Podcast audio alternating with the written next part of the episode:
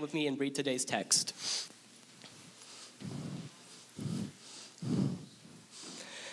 You, you can only enter, enter God's, God's kingdom, kingdom only, only through, through the, the narrow narrow- gate. The highway to hell is broad, and its gate is wide for the many who chose that way.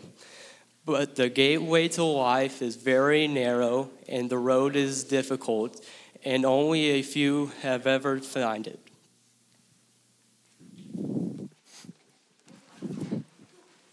You may be seated. Thank you, Kyle, so much. Thank you, students, for leading worship today. Isn't it great to have them in the room singing and leading this morning? It's so wonderful. And every time I see that on the calendar and it's a part of our planning, um, it just gives me a lot of joy. Um, and so, uh, thank you so much for leading worship with us today. My name is Danny. I'm one of the pastors here and staff at First Baptist Church. So if you're new with us today, thank you so much for joining us for worship. We would love to know that you're with us today. You can do that in two ways. Uh, you can, if there's one in front of you, in the, in the chair back in front of you, there's usually a little card that you could fill out. You could hand to me later or put it in one of our boxes around the room. Or you can do this online. You can go to fbcsa.org slash connect or go to our homepage and there's a connect spot, connect here spot. But that's a simple way that you can just say, hey, I was here with you and gives us an opportunity to connect with you at a later time. And our mission as a church family is to faithfully follow our Lord Jesus Christ and lead all others to a joyful life with Him. We really believe that Jesus is the way. Uh, we believe that His life is our map and that He's invited us to live in His kingdom by His way, through which we receive forgiveness and restoration, the greatest reward that this universe knows. And we want to get better at telling that story. And uh, we're learning to do that better and better all the time.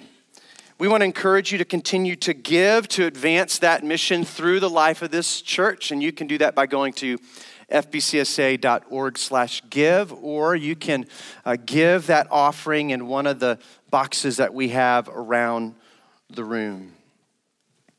Uh, we have been in the Sermon on the Mount. We're actually in our final few weeks in this sermon where Jesus has been reintroducing to the people the kingdom of God and what it is like. Now, the, they had heard about the kingdom of God, but they haven't seen the kingdom of God. The culture uh, had not clearly depicted what it looked like to live the kingdom. And so Jesus came and he both reintroduced this kingdom, but he also modeled what it looked like to live this kingdom. Now we know that when he wrapped up the greatest sermon ever preached on the planet, verses 28 and 29 of chapter 7, it says, And the people were amazed because he spoke with such authority. They had never encountered anything like this. And the people walked away thinking, My goodness, uh, who is this man that speaks? But, but Jesus doesn't let us think that somehow this incredible sermon is just a TED talk. Uh, that, that we could be both amazed and maybe see nuggets of really great information uh, and maybe adopt some of that into our life, but essentially just move on. Be wowed by this person on the stage and then go about the normal rhythms of our life. Jesus, Jesus doesn't let us do that. In the final passages that are recorded of this sermon, Jesus begins this line in the sand moment. And he introduces four main metaphors where he invites his listeners you're gonna have to choose. You're gonna have to choose. Uh, You can't have your way and the kingdom way. It doesn't work that way. And so this morning, we're going to be looking at his first major metaphor where he conveys one single message, which is believe me and live the kingdom or not. Uh, but rest assured, the, the not leads to great destruction and tragedy. You, you can't just walk away from this sermon and go about your own way unless you're willing to embrace destruction. And so this morning he uses this metaphor of both the gate and the path. Kyle led us in that reading, but let me read it again. Verses 13 and 14 of chapter 7. Jesus says, Okay, you can enter God's kingdom only through the narrow gate. The highway to hell, or the highway to destruction, or the path to destruction, is broad. It's not narrow, and its gate is wide for the many who choose that way.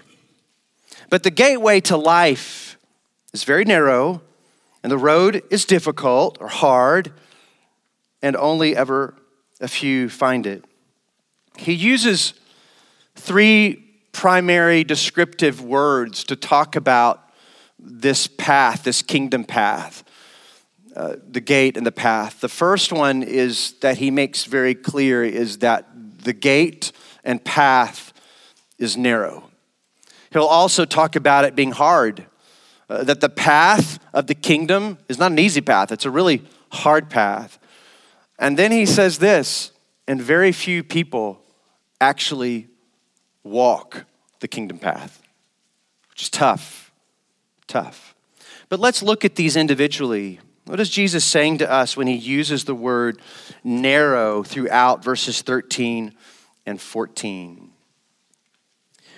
What, one of the things that he is saying is that uh, he is the gate, and there's the pathway that's also narrow. But the gate and the path, the, they're both visible, available, and accessible. God has gone to great lengths to reveal himself and his kingdom. He's not trying to hide his kingdom, he's trying to reveal his kingdom.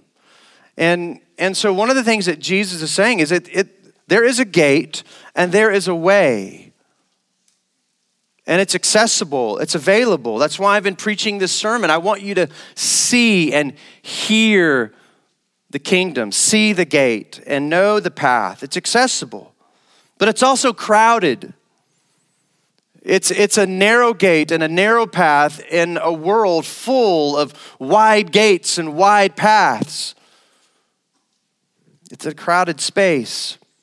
I went to uh, Krakow, Poland last spring, last May, and one evening, um, Daniel Russell and I uh, went to dinner together, and um, we were on a mission to find an Indian restaurant in the heart of a very crowded area downtown Krakow.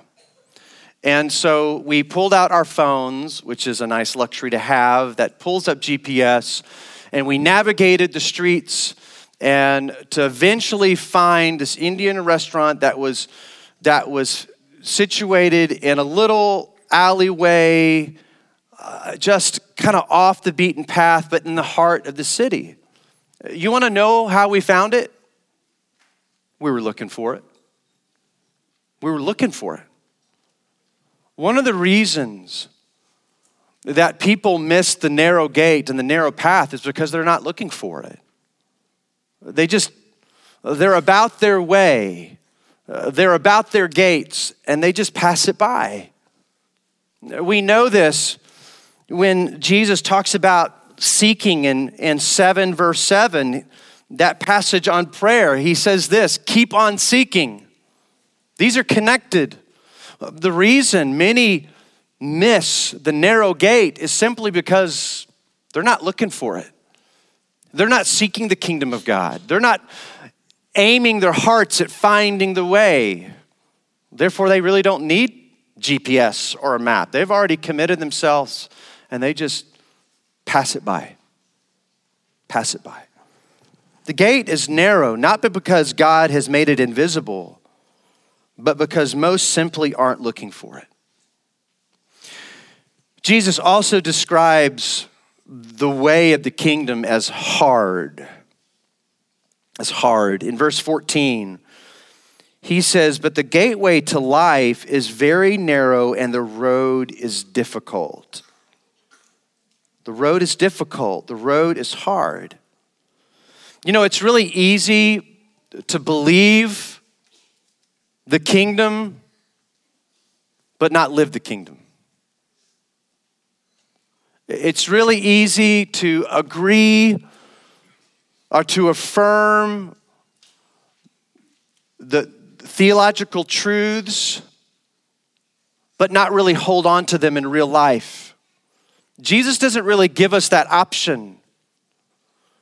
In, in the heart and mind of Jesus, there's not like, okay, there's conversion, and then there's, there's this other thing that may or may not happen living the kingdom. No, in, in the mind of Jesus, when he's talking about living the kingdom, he merges those, those two. It's you, you go through the narrow gate and you walk the path. They're not separate things. In the mind of Jesus, you can't just assent to theological truths about God or about Jesus and then somehow miss the whole part of living the kingdom.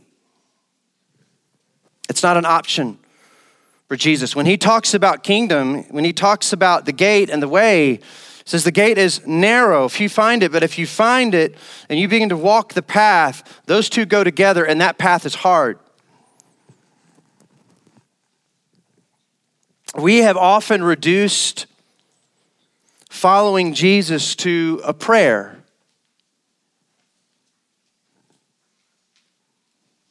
We really haven't done a good job teaching that not only do we confess and profess Christ, but we also live the kingdom.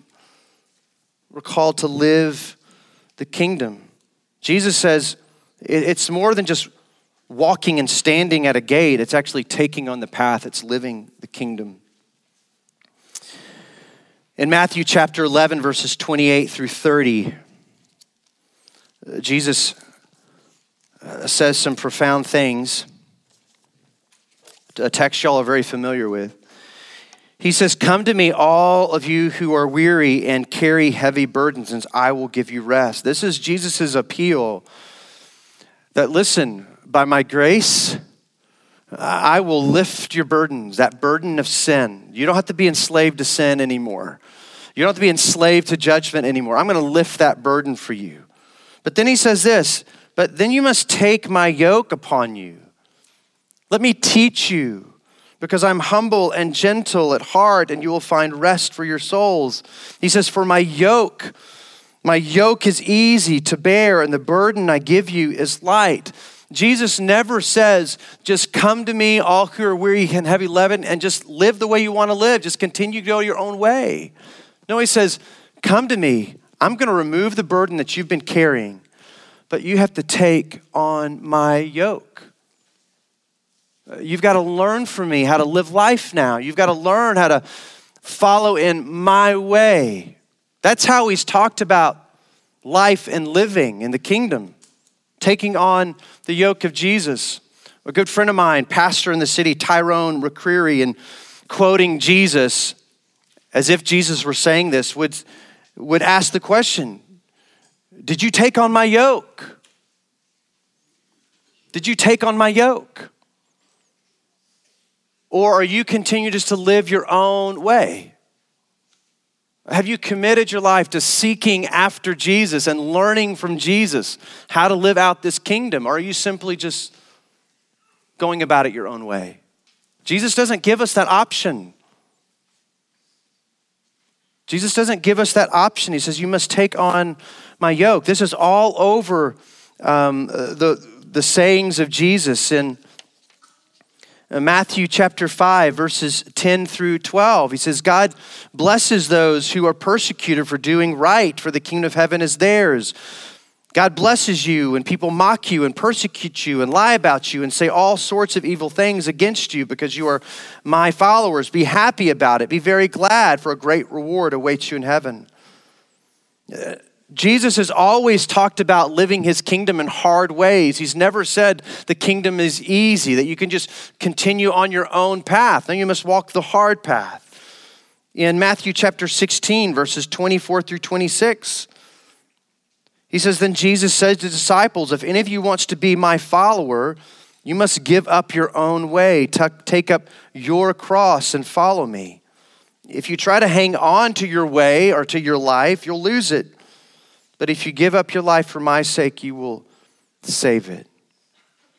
And what do you benefit if you gain the whole world but lose your own soul? Is anything worth more than your soul? Jesus has always clearly communicated that the way of the kingdom is hard. It's hard. Dallas Willard said this is grace is not opposed to effort, it's opposed to earning. Dallas Willard was a great theologian, philosopher. Um, and what he meant by that is this is that the, the gate, that narrow gate, is a, a, we enter it by the grace of God. It's not of our own work. We don't earn the gate, we don't earn walking the path. But in the same vein as Jesus has been communicating when he talks about his kingdom, grace is not opposed to effort. How do I live the kingdom in my life at, at school or at work? How do, I, how do I say yes to the kingdom of God in all those different places, even when it's hard to do so? How do I do that? And Jesus says, Yeah, you've got to put forth some grit to live after the kingdom, knowing that it's hard. It requires effort, and that we're, we're able to live out that kind of effort because of the grace of God. But it's hard. Kingdom living is a serious commitment to learn from Jesus. It's, it's learning to change your values, your way of life, and how you think about the world. Jesus never said, just come and hang out and be my buddy and friend. Yeah, we're friends of Jesus because we know what he's all about. And he says, living the kingdom means joining me, following me, traveling with me. You don't have the option of listening to the Sermon on the Mount and saying, Yes, that sounds awesome, and then continuing to live your own way.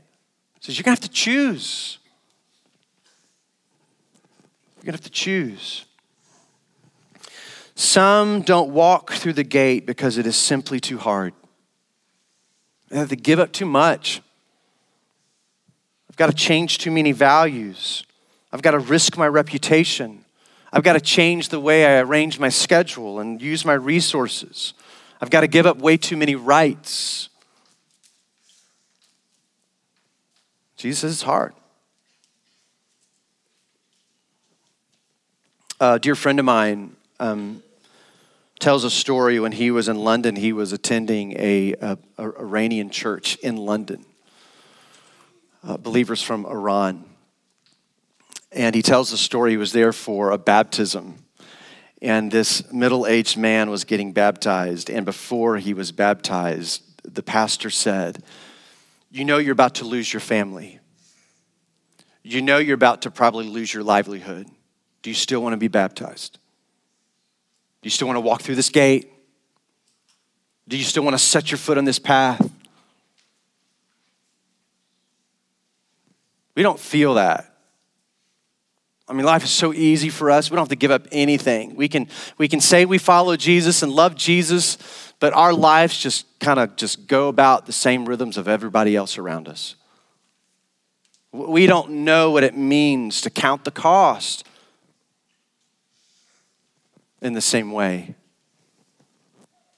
as a new believer who possibly could lose their family because they've chosen to walk through the gate of Jesus. But the point is this is Jesus is saying the reason there are few people living the kingdom is because most aren't even looking for the kingdom. And then some who even see the kingdom aren't willing to take that step because it's simply too hard. They've got to give up way too much. Too much comfort or convenience, too much risk, just simply too hard. Jesus says there are few, few people who both find and live the kingdom. It's startling for us. Like, really? Are there really few that really live for the kingdom? I read an article not too long ago in The Atlantic. And the author said this The defining problem driving out most people who leave the church is just how American life works in the 21st century. It's just the way things are. Contemporary America simply isn't set up to promote mutuality, care, or common life. Rather, it's designed to maximize individual accomplishment as defined by professional and financial success. What is he saying? Most people aren't really committed to the kingdom and the life of the church because really they're just about living their own personal life and own financial successes own way. Just doesn't fit anymore. The majority in our culture, even our church culture, are simply committed to living their own way. The majority of us are just living our own way. And we've just embraced a culture that has been growing over centuries of it's really just about me. It's about my identity. It's about my individuality. It's about what I want to do. It's about my personal successes. It's about fill in the blank. It's about me, me, me. And Jesus says, listen, yeah, it's hard to give up me. That's why the way is hard and few find it because all of us, most of us, many of us are so enamored by me that we're just not willing to give it up. So, is it true that there are few? I would say, yeah. I would say, yeah.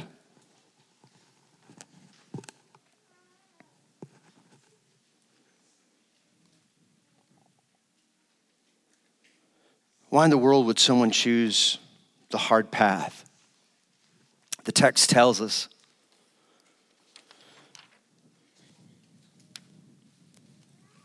Verse 14, he says, But the gateway to life, the gateway to life.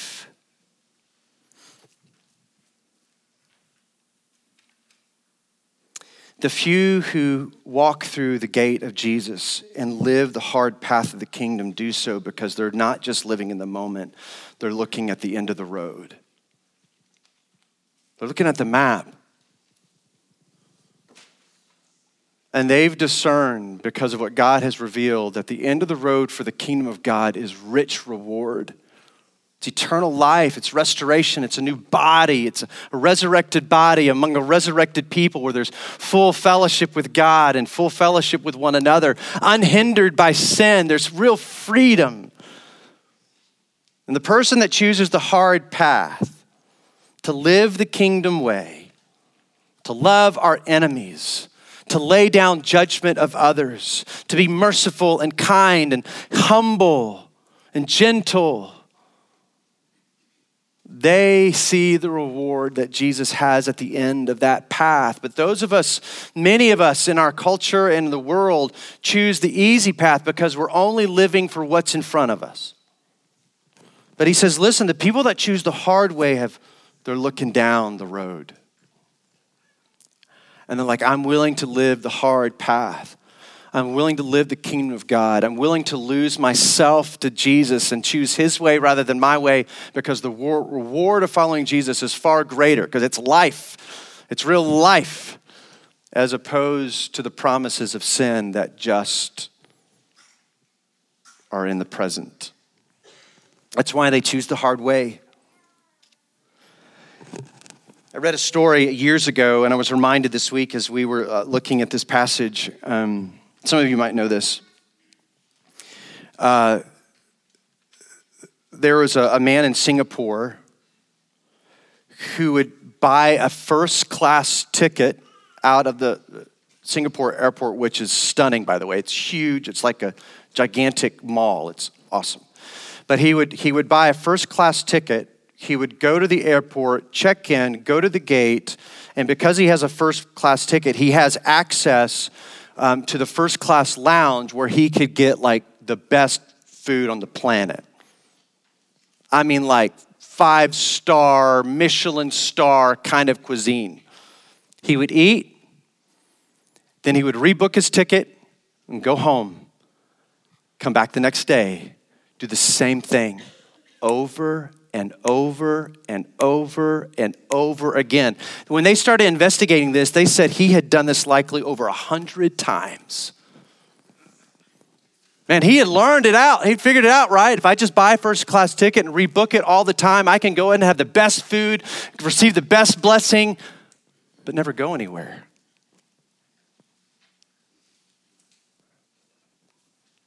How many of us buy first class tickets into the kingdom of God, but never go anywhere. Never go anywhere. Never travel with Jesus. Really not committed to living the way of Jesus. We just want the blessings of Jesus. I just want the buffet line. Just fill me up. We come Sunday morning, we go to Bible study, but we're never committed actually traveling with Him. We just want the fruits of what we can get from the kingdom.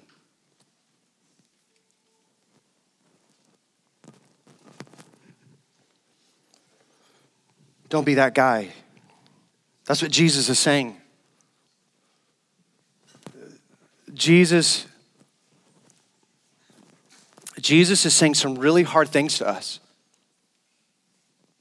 He's saying you don't have the option and the luxury of just listening to me and thinking those are really some really challenging and cool things and then go about your own way and expect to know real life. You'll only know destruction if you live that way. If you just go the broad way, you only know destru- destruction. But if you want to know real life,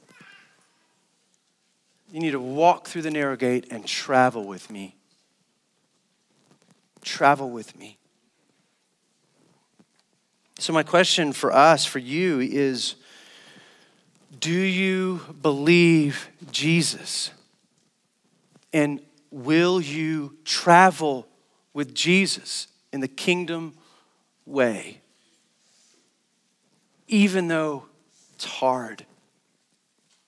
And for now, costs you much your reputation, convenience, and comfort. Will you travel with Jesus? Let's pray. Father, thank you so much for your word, these challenging words from Jesus that He won't let us off the hook.